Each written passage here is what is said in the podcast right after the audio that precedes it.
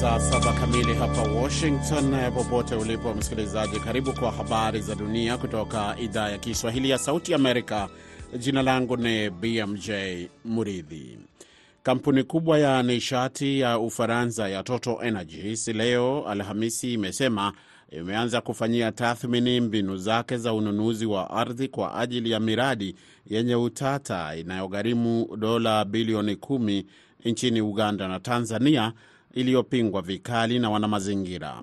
Kampuni ya Total Energies inaendelea na mradi wake wa kuchimba visima wa Tilenga katika nchi ya Uganda na bomba la mafuta hafi la Afrika Mashariki EACOP lenye urefu wa kilomita 1443 kusafirisha bidhaa hiyo hadi pwani ya Tanzania huku likikabiliwa na upinzani kutoka kwa wanaharakati na wanamazingira. Tilenga inalenga mafuta ghafi yaliyo chini ya ardhi katika hifadhi ya asili ya Murchison Falls magharibi mwa Uganda yenye visima 419, mpango ambao umesababisha hofu kuhusu mfumo wa ikolojia dhaifu kwa eneo hilo miongoni mwa watu wanaoishi huko na wanamazingira. Zambia inatarajiwa kukubaliana juu ya masharti muhimu ya kufanyia marekebisho ya mikopo yake ya jumla ya dola bilioni tatu za Marekani kabla ya robo ya kwanza ya mwaka huu 2024. Waziri wa fedha wa nchi hiyo Felix Ngulukusa amesema hii leo. Nchi zinazodaiwa zinatarajiwa kukubaliana na mikataba ya urekebishaji linganishi na wakopeshaji rasmi na wale wa kibiashara chini ya mchakato wa mfumo wa pamoja wa G20 ambao ulianzishwa hapo mwaka 2020 ili kukabiliana na athari za janga la korona. E, katika kile kinachoonekana kuwa kikwazo kikubwa kwa Zambia, wakopeshaji wake rasmi ambao ni pamoja na China na wanachama wa klabu cha Paris cha mataifa yanayotoa mikopo ya kimataifa walikataa mpango wa awali wa marekebisho ya mikopo hapo Novemba mwaka jana. Unaendelea kusikiliza habari hizi zikikujia moja kwa moja kutoka idhaa ya Kiswahili ya Sauti Amerika hapa Washington DC. Shambulizi la anga la Israeli katika ukanda wa Gaza leo Alhamisi limeua watu 14 kwa mujibu wa wizara ya afya ya Gaza inayoendeshwa na Hamas, wakati Israeli ikiendelea kufanya mashambulizi mapya ya anga na operesheni za ardhini dhidi ya kundi la wanamgambo wa Palestina. Wizara ya afya ilisema shambulizi hilo lilifanyika katika mji wa Han Yunis kusini mwa Gaza na kwamba waliofariki ni pamoja na watoto tisa. Israeli haikuzungumzia moja kwa moja kuhusu shambulio hilo, lakini iliripoti kutekeleza shambulizi la anga katika mji huo lililoua wanamgambo watatu waliokuwa wakijaribu kutega bomu. Jeshi la Israeli limesema kwamba vikosi vyake vya ardhini vimewaua wanamgambo wengine wawili katika jengo lililo karibu. Israeli pia iliripoti Alhamisi mashambulio mapya dhidi ya Hezbollah kusini mwa Lebanon na kurusha roketi za kuvuka mpaka kutoka Lebanon kuelekea Israeli. Na mchezaji nyota wa zamani wa Olimpiki ya walemavu Oscar Pistorius ataachiliwa kutoka gerezani siku ya Ijumaa huko Afrika Kusini baada ya kupewa msamaha kufuatia kupatikana na hatia ya kumuua mpenzi wake Reeva Steenkamp.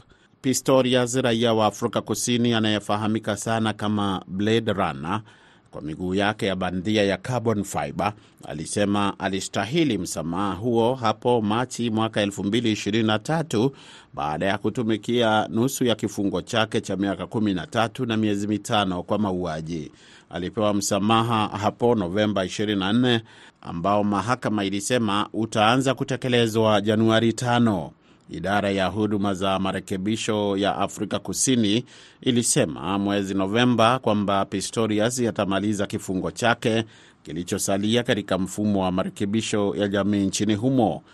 Ni hayo tu kwa sasa kutoka chumba chetu cha habari, lakini namwona kwa mbali Hadija Riami akiwa tayari kabisa kukuletea mpango wa Kwa Undani. Mimi naitwa BMJ Mridhi. Kwa heri kwa sasa.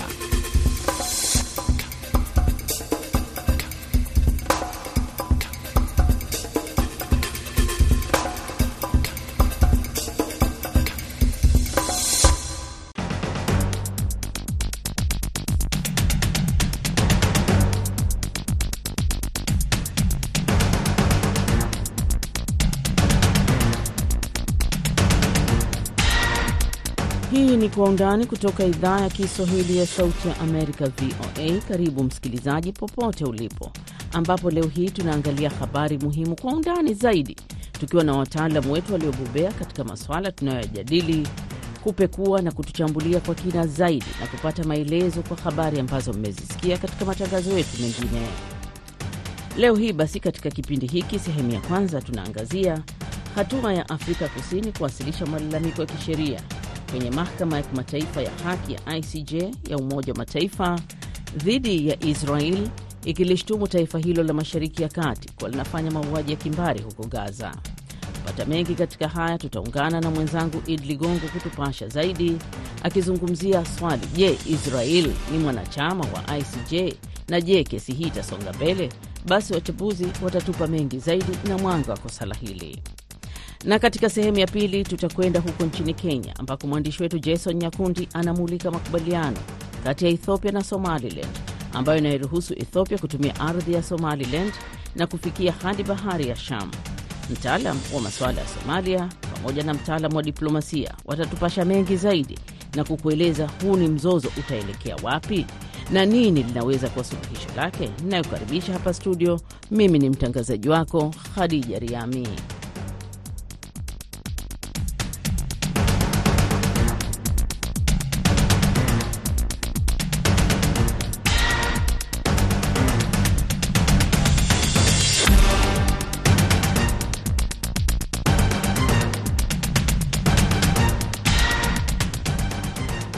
Naam, kama nilivyokueleza awali, tunaangazia shauri ambalo Afrika Kusini imefungua kesi kulalamikia kampeni ya Israel huko Gaza, ikidai imefikia kiwango cha mauaji ya kimbari. Taifa hilo la Afrika linaitaka mahakama ya juu ya Umoja wa Mataifa kuiamuru Israel kuacha mara moja kuendeleza vita huko Gaza. Lakini je, wachambuzi wetu wana yapya kutupasha? Na pia watamulika, je, kesi hii inaweza kuendelea mbele au itaishia njiani? Basi tumwache mwenzangu Idi Ligongo atupe mengi ambayo yatasaidia kujibu baadhi ya maswali ulionayo wewe mpenzi msikilizaji. Mahakama ya juu ya Umoja wa Mataifa itasikiliza shauri la Afrika Kusini na Israel wiki ijayo baada ya Pretoria kufungua kesi kwa kile ilichokiita mauaji ya kimbari ya Israel huko Gaza. Afrika Kusini inataka mahakama ya kimataifa ya haki kuamuru kwa haraka Israel kusitisha operesheni zake za kijeshi za Gaza, katika kesi ambayo Israel ilipingwa huku ikikasirishwa. Marekani kwa upande wake, Jumatano ilikosoa Afrika Kusini kwa kuwasilisha kesi ya ya kimbari na kupinga shutuma dhidi ya Israel kuhusu vita vyake huko Gaza. Uwasilishwaji huu hauna maana na tija na hauna msingi wowote. Msemaji wa baraza la usalama wa taifa la Marekani John Kirby aliuambia mkutano na wanahabari. Msemaji vilevile wa wizara ya mambo ya nje ya Marekani Matthew Miller alieleza kwamba kutokana na tathmini ya Marekani haijaona vitendo vinavyojumuisha mauaji ya kimbari kwa wakati huo. Kuangalia kwa kina hili, tunaye hapa mchambuzi wa masuala haya Bwana Amin Ali. Unadhani mahakama hii inaweza kusikiliza shauri hili? Kwanza naweza kusema kwamba tutizame, je, Israeli ni mwanachama wa jumuiya hii ya koti inayoshughulika na masuala ya kimbari? Hilo la kwanza. Ikiwa mwanachama na Afrika Kusini imefungua kesi katika eneo hili, basi wajibu wa wa Israeli kujibu hoja zilizotolewa na na ombi la Afrika Kusini kupitia chombo hiki E, kuja kujibu mashtaka haya ya ambayo yanaendelea dhidi ya vita vinavyoendelea kule Gaza na mauaji ya kimbari ambayo yanaendelea. Hilo ni suala la kwanza kabisa, na suala la pili, ili kuweza kulijibu suala lako mtangazaji, kwamba ikiwa Israeli sio mwanachama, basi itakuwa ni shtaka la la Afrika ya Kusini kwenye mahakama hii ya kimataifa au kupitia Umoja wa Mataifa litakuwa ni kazi bure tu. Na suala la tatu la msingi juu ya yote haya, tunaamini kwamba Israeli ina nguvu za kupata watu ambao wanawatetea katika jumuiya za kimataifa, hususan katika Umoja wa Mataifa. Sasa ikiwa hizo nchi ambazo zinatetea katika masuala kama haya ambayo yanajitokeza na wao ni watetezi wa haki za binadamu duniani, basi wanatakiwa wajiangalie upya kutetea mauaji ya kimbari yanayotokea duniani, kwa sababu ikiwa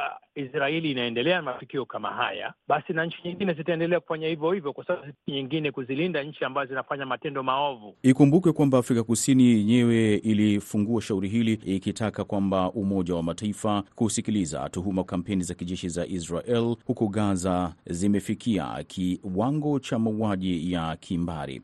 Ikumbuke kwamba akiwasilishwa kesi hiyo ya uamuzi wa Israel kujitetea katika mahakama ya kimataifa ya haki itaanzisha mapambano au hali ya juu mbele ya joto la majaji katika Great Hall of Justice. Huenda kesi hii itachukua miaka mingi na ni sehemu muhimu ya makubaliano ya kimataifa ya mwaka 1948 ya kuzuia na kuadhibu makosa ya jinai ya mauaji ya kimbari ikiwa ni baada ya vita vya pili vya dunia. Mkataba huu wa kimataifa unafafanua kuwa mauaji ya kimbari ni kama vitendo vya mauaji yaliyotendwa kwa azma ya kuharibu uh, lote au sehemu ya taifa, kabila, rangi au kundi la kidini. Sasa Amin Ali, je, unaona Afrika ya Kusini iliangalia kwa kina shauri hili kabla ya kulifungua na kuona pengine lina mashiko na mahakama hii kuweza kuisikiliza?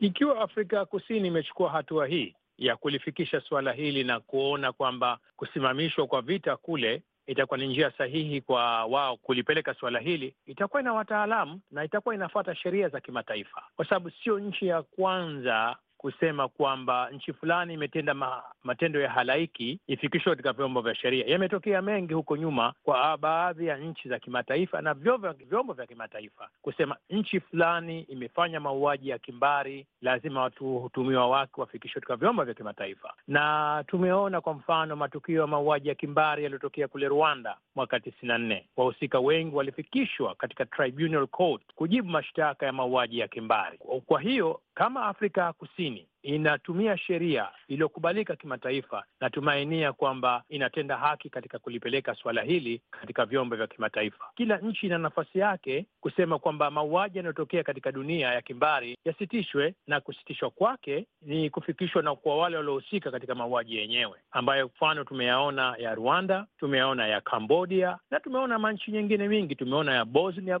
Herzegovina. Eh, kuna baadhi ya watu walifikishwa katika vyombo vya kimataifa. Kwa hivyo Afrika Kusini inatenda haki na inafuata sheria za kimataifa na imefanya suala hili la uchambuzi wa kina, ndio maana ikaamua hivyo. Lakini kabla ya hapa, ikumbukwe kwamba mwendesha mashtaka mkuu wa mahakama ya kimataifa ya uhalifu yani ICC Karim Khan, yeye alipata kutembelea katika eneo la Gaza hapo mwezi Oktoba kujionea yale ambayo yamekuwa yakiendelea, hasa mara baada ya kutokea malalamiko kutoka kwa jumuiya mbalimbali za kimataifa, hasa makundi ya haki za binadamu kwamba kumekuwa na tatizo la kibinadamu la kuingia Gaza hasa kwa misaada na kunaweza kufikia kiwango cha kuwa uhalifu. Na yeye alieleza kwamba kuzuia misaada kama hiyo inavyoelezwa na maazimio ya mkataba wa Geneva kunaweza kusababisha uhalifu ndani ya mamlaka ya mahakama. Khan aliwaambia waandishi wa habari katika jiji la Cairo mara baada ya kutembelea huko na kufanya tathmini yake katika eneo hilo la mapigano yanayoendelea hivi sasa baina ya Israel na kundi la wanamgambo wa Hamas. Kwa mazingira haya, unadhani shauri la kusimamishwa mapigano uh, linaweza kweli kusikilizwa? Maanake kumekuwa na ujumbe mbalimbali mbali kutoka kwa makundi mengi tu yakieleza kuna haja ya Israel kusitisha mapigano na yenyewe imekuwa ikiendelea. Sasa je, mahakama hii inaweza ikaamua hivyo? Suala la kwanza katika mashauri yoyote ni kusikiliza shauri lenyewe. Likishaweza kusikilizwa shauri lenyewe, ndio hapo tutaweza kujua kwamba kwa nini hili shauri linasikilizwa. Tunaelewa kwamba Israeli inatumia mabavu na nguvu zake zilizokuwa nazo na kushinikizwa na mataifa mengine ambayo wanaunga mkono, lakini mashauri yoyote lazima yasikilizwe kwanza. Baada ya kusikilizwa, yatafutiwa ufafanuzi wa suala lenyewe. Kwa hivyo si kosa kwa Afrika Kusini kusema kwamba shauri lake lisikilizwe, lilisikilizwe kwa sababu. Kwa hivyo inaweza kusema kwamba mahakama ya kimataifa lazima kwamba isikilize mashauri kwanza na itoe maamuzi ya mashauri yenyewe. Kwa mujibu wa taarifa hiyo katika kesi ya ICJ inahusiana na madai ya ukiukwaji wa Israel wa jukumu lake chini ya mkataba wa mauaji ya kimbari na kusema kuwa Israel imejihusisha ina, inajihusisha na inatishia kushiriki zaidi katika vitendo vya mauaji ya kimbari dhidi ya watu wa Palestina. Ndiyo hoja kubwa kabisa ambayo ilikuwa imesikilizwa. Maelezo ya kesi ambayo imewasilishwa na Afrika Kusini yenye kurasa 84 yanasema vitendo vya Israel vina sifa na mauaji ya kimbari kwa sababu yana azma ya kufanya uhalifu mkubwa kwa Wapalestina wa huko Gaza. Lakini ikumbukwe, Afrika Kusini inafahamika kwa msimamo wake juu ya kupinga kwa namna walowezi wa Israel walivyoingia katika maeneo ya Palestina na wenyewe wakihusisha na ule mfumo wa ubaguzi wa rangi uliokuwa ukifanyika Afrika Kusini. Afrika Kusini kwa mara kadhaa imekuwa ikionyesha kuvuruga ule uhusiano wa kidiplomasia baina ya Afrika Kusini yenyewe na taifa la Israel.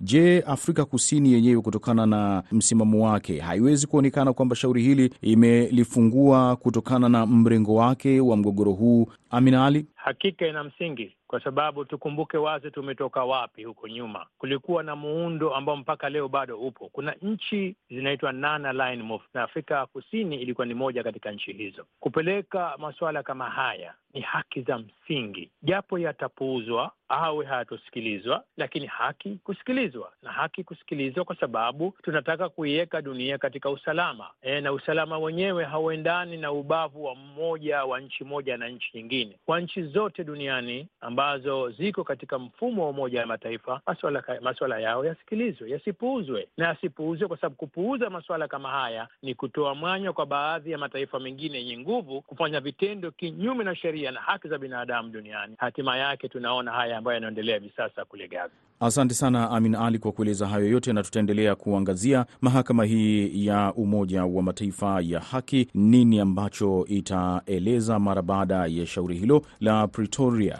eh, kufungua kesi kwa kile ilichokiita mauaji ya kimbari ya Israel huko Gaza. Asante sana Id Ligongo. Katika muda mfupi ujao, tunaingia katika sehemu ya pili ya Kwa Undani.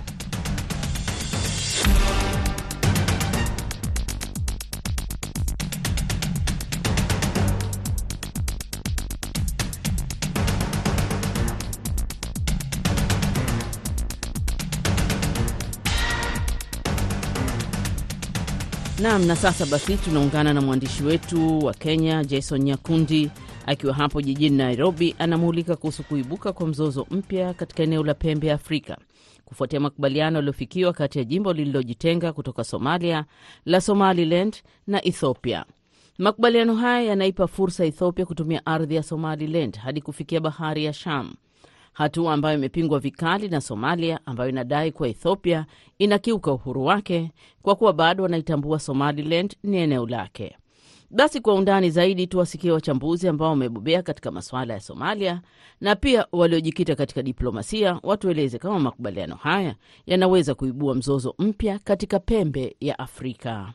Somalia imeapa kutetea eneo lake kwa njia zozote za kisheria na pia imemrudisha nyumbani balozi wake nchini Ethiopia baada ya Addis Ababa kufikia makubaliano yenye utata ya eneo lililojitenga la Somaliland. Somalia imetaja makubaliano hayo ya ghafla ya siku ya Jumatatu ambayo yanaipa Ethiopia ufikiaji wa bahari ya Shamu kuwa ni ukiukaji wa wazi wa uhuru wake na kutoa wito kwa jumuiya ya kimataifa kusimama upande wake. Mkataba wa Ethiopia ulitangazwa siku chache tu baada ya serikali kuu ya Somalia kukubali kuanza tena mazungumzo na eneo la Somaliland inalotaka kujitenga baada ya miaka mingi ya mkwamo. Somaliland imekuwa ikitafuta taifa kamili tangu ilipojinyakulia uhuru kutoka kwa Somalia mwaka 1991, hatua iliyopingwa vikali na Mogadishu na kutotambuliwa kimataifa. Mkataba huo wa maelewano uliotiwa saini na waziri mkuu wa Ethiopia Abi Ahmed pamoja na kiongozi wa Somaliland Muse Bihi Abdi unaipa Ethiopia ufikiaji wa bandari ya bahari ya Shamu na kituo cha kijeshi. Dahir Isaac ni mtaalam na mchambuzi wa mambo ya Somalia. So ni vizuri kukumbuka kwamba rais uh, wa Somaliland uh, muda yake wa, wa kutawala uh, imeanza kudimia. Ako na ile presha ya kupoteza um, uh, ile sehemu za Las Anod ambao um, watu wa Lasanod wamejiamua kuongezeka kwa uh, federal government ya Somalia na elections ama uchaguzi ume umewadia. So hapa inaonekana kwamba ni kama anataka kutuliza presha ya ya siasa nyumbani na kuchange narrative ya Somaliland election. Um, hapo ndo pengine ni vile um, inaweza msaidia wale ambao wako kwa utawala katika Somaliland. Ukiangalia kwa Ethiopia uh, si nzuri wakati Ethiopia imetoka kwa ile vita ya Tigray ambayo, ambayo, bado ni kidonda, ianze kuwa na um, ile ambayo kwa kimombo inasemekana active conflict kwa, kwa, kwa region, kwa sababu ni nzuri kukumbuka kuna ile shida ya River Nile ambayo um, Misri na Sudan walikuwa na uh, shida nayo. So kwa hii yote uh, mkataba wa ambao mfahamiano kati ya Somalia na, na Ethiopia ni kama itakuwa eh, petroli kuongezewa kwa moto eh, ya kisiasa za uh, hii ya Horn of Africa. Nzuri kumbuka kwamba siku moja tu kabla ya hii mkataba ya Ethiopia na Somaliland, rais wa Somalia na wa Somaliland walipatana hapa kwa eh, Jibuti ili kuhakikisha kwamba mzungumzo imeanza. Sasa ni kama hiyo mzungumzo imekoma na haitatendeka tena, so ni kama imekuwa sasa um, siasa mpya um, kati ya nchi ya Somalia na uh, Somaliland, ambapo sasa ni kama hiyo mzungumzo imekufa kwa sababu ya uh, ile ambayo inatendeka sasa. Katika taarifa, baraza la mawaziri la Somalia lilisema Somaliland ni sehemu ya Somalia chini ya katiba, na hivyo Somalia inaiona hatua hii kuwa ukiukaji wa wazi wa uhuru wake, na makubaliano hayo hayana msingi wowote wa, kisheria na Somalia haitakubali. Serikali pia ilisema inaomba Umoja wa Mataifa, Umoja wa Afrika, Umoja wa Nchi za Kiarabu na IGAD miongoni mwa wengine kusimama na haki ya Somalia kutetea uhuru wake na kuilazimisha Ethiopia kuzingatia sheria za kimataifa. Katika hotuba kwa taifa, waziri mkuu Bare alitoa wito kwa watu wa Somalia kuwa watulivu. Makubaliano hayo yanakuja miezi kadhaa baada ya waziri mkuu Abi kusema nchi yake ambayo ni ya pili kwa idadi kubwa ya watu barani Afrika inadai haki yake ya kufikia bahari ya Shamu na hivyo kuzua wasiwasi miongoni mwa majirani zake. Profesa Chacha Nyaikoti Chacha ni mtaalamu wa diplomasia, na kwanza nimemuuliza anavyoyachukulia makubaliano haya. Anafikiri matatizo yataendelea kwa sababu ya msimamo ambao Somalia inauchukua dhidi ya Somaliland, kwa sababu nafikiri Somalia inachukua mtazamo kwamba kwa sababu Somaliland ni sehemu ya Somalia kwa ukubwa wake ule wa Somalia kama nchi ambayo imeunganisha nchi ndogo ndogo kama na Somaliland. Nafikiri kwa sasa hivi shida iliyoko ni kwamba Somalia haitaki Ethiopia ipate njia ya urahisi wa kuweza kusafirisha mazao yake na bidhaa zake kwa kupitia kwa uh, eneo ambalo linamilikiwa na Somaliland. Sasa masuala haya yanaleta utata wa aina mbili. Wa kwanza ni kama Somaliland ina uhuru na uwezo kujitambulisha kwamba ni nchi inayoweza kufanya mikataba na nchi nyingine, na kwa sababu hiyo inaona kama Somalia inawaingilia, kwa sababu wamefanya uamuzi huo kwa kufikiria kwamba wana nguvu hizo. Lakini iwapo Somalia itasisitiza kwamba Somaliland haina uwezo kikatiba na kiutawala kufanya mahusiano ya namna hii na nchi kama ya Ethiopia, basi kutakuwa na mtafaruku utakaoendelea ukigusia nchi ya Ethiopia na Somalia, lakini katikati hapo kuna Somaliland ambayo inapigwa kama mpira. Unajua, ni historia ndefu ambayo wakati wa ukoloni eneo zima lilikuwa chini ya utawala wa ukoloni wa aina moja, lakini baadaye ikawa ni kama mfumo ulioonekana ni wa ki eh, majimbo, kwamba kila jimbo lilikuwa lina nguvu na uwezo wa kujitegemea kwa maamuzi yake, na haya maelekezo ndiyo Puntland na Somaliland wamekuwa wakitumia kujaribu kudhihirisha kwamba kuna maamuzi na mambo ambayo wanaweza kufanya pasipo kuwahusisha watu wa serikali kuu ya Somalia.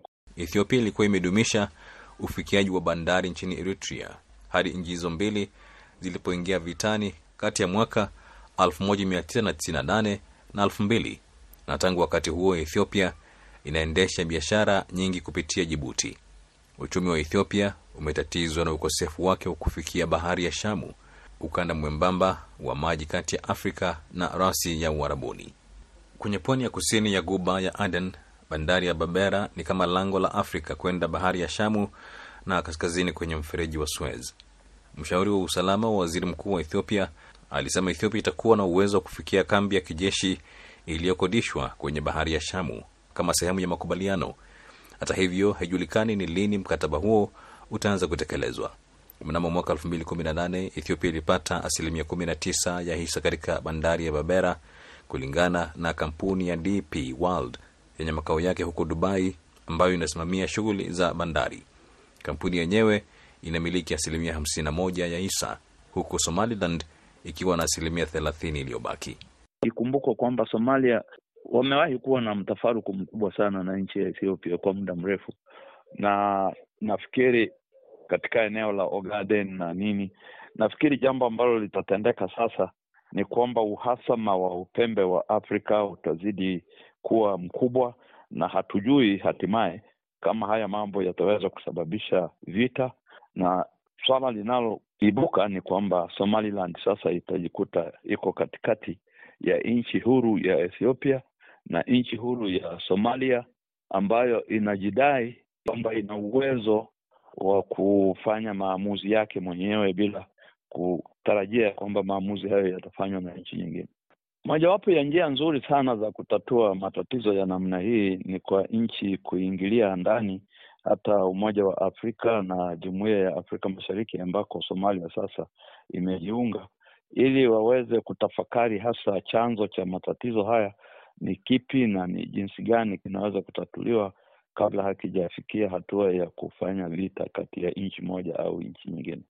Katika sheria za kimataifa, nchi zote zinatakikana ziwe na njia zinazowawezesha kufikia bahari na ili waweze kupata namna ya kusafirisha bidhaa zao na kupokea bidhaa zinazotoka nchi nyingine kwa sababu ya kuimarisha biashara.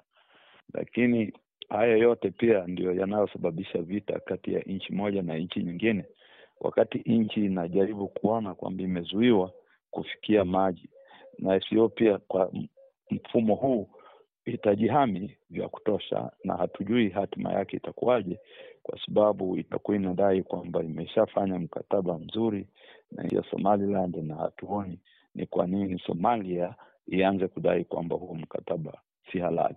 Ijumaa wiki iliyopita Somalia na Somaliland walikubali kuanza tena mazungumzo baada ya siku mbili za mazungumzo yaliyopatanishwa na rais wa Jibuti Ismail Omar Gwele, ya kwanza ya aina yake tangu mwaka elfu mbili na ishirini wakati mazungumzo kama hayo yalipokwama.